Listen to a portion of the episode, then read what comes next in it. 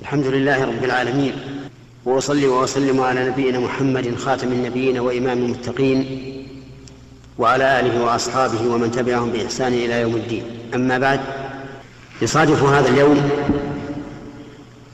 بل هذا اليوم وما قبله بيومين أو ثلاثة أياما باردة شديدة البرودة وذلك خير للإنسان والنبات.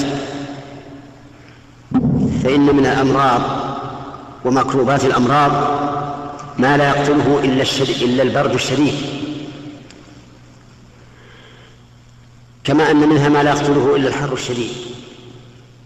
فالله عز وجل له حكمة فيما يقدره في خلقه وفيما يشرعه له. فكما أنه عز وجل حكيم في شرعه فهو كذلك حكيم في قدره.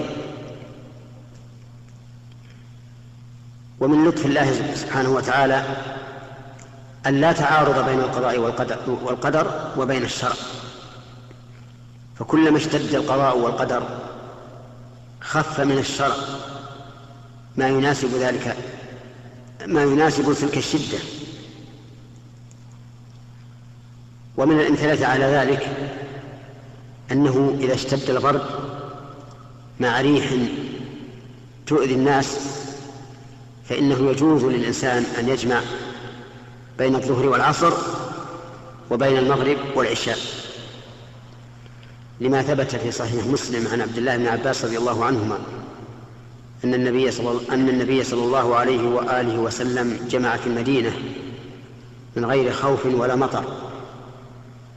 قالوا لابن عباس ما أراد إلى ذلك؟ قال أراد أن لا يحرج أمته.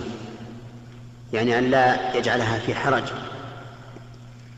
وهذا يدل على أن الحكمة من مشروعية الجمع إزالة المشقة عن المسلمين.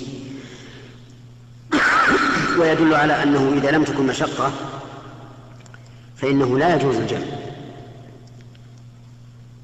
والمشقة في البرد إنما تكون إذا, ما إذا كان معه هواء. ريح باردة. أما إذا لم يكن معه هواء فإن الإنسان يتقي البرد بكثرة الملابس ولا ولا يتأذى به. ولهذا لو سألنا سائل هل يجوز الجمع بمجرد شدة البرد؟ لقلنا لا.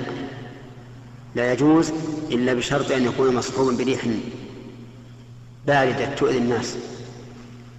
أو إذا كان مصحوبا بنزول الثلج. فإن الثلج إذا كان ينزل يؤذي بلا شك.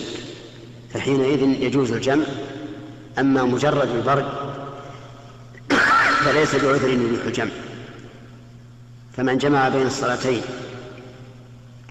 لغير عذر شرعي فإنه آثم.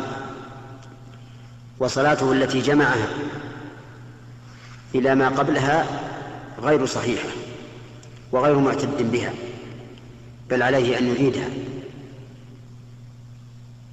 وإذا كان جمع تأخير كانت صلاته الأولى صلاة في غير وقتها وهو آثم بذلك. هذه مسألة أحببت أن أنبه عليها لأن بعض الناس ذكروا لي أنهم جمعوا قبل ليلتين من أجل البرد بدون أن يكون هناك هواء يؤذي الناس. وهذا لا يحل لهم